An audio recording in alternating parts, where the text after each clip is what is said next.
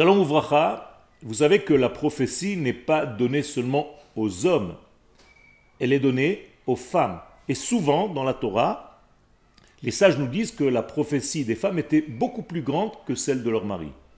Par exemple, chez Sarah, par rapport à Abraham, alors qu'Abraham est un prophète, eh bien Sarah était plus grande que Abraham en prophétie. Pourquoi? Tout simplement parce que la prophétie vient de deux niveaux inférieurs. Si je devais donner un exemple au niveau du corps de l'homme, la prophétie vient des deux hanches. La hanche droite et la hanche gauche. Ce qui est considéré chez nos sages comme une partie qui est en dehors du corps. Et qu'est-ce que cela veut dire? Ça veut dire tout simplement une partie qui est capable de faire venir les valeurs qui sont du dedans et les appliquer dans un monde extérieur.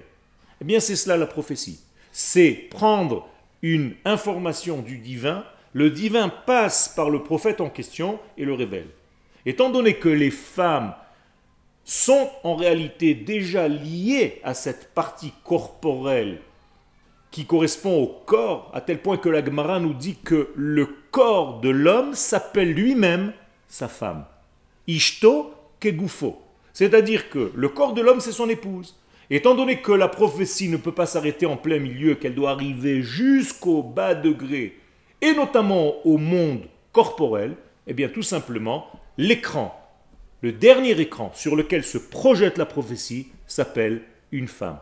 Donc la femme, par définition, est beaucoup plus proche de ce degré, car elle est l'écran sur lequel se projette le film de l'éternel.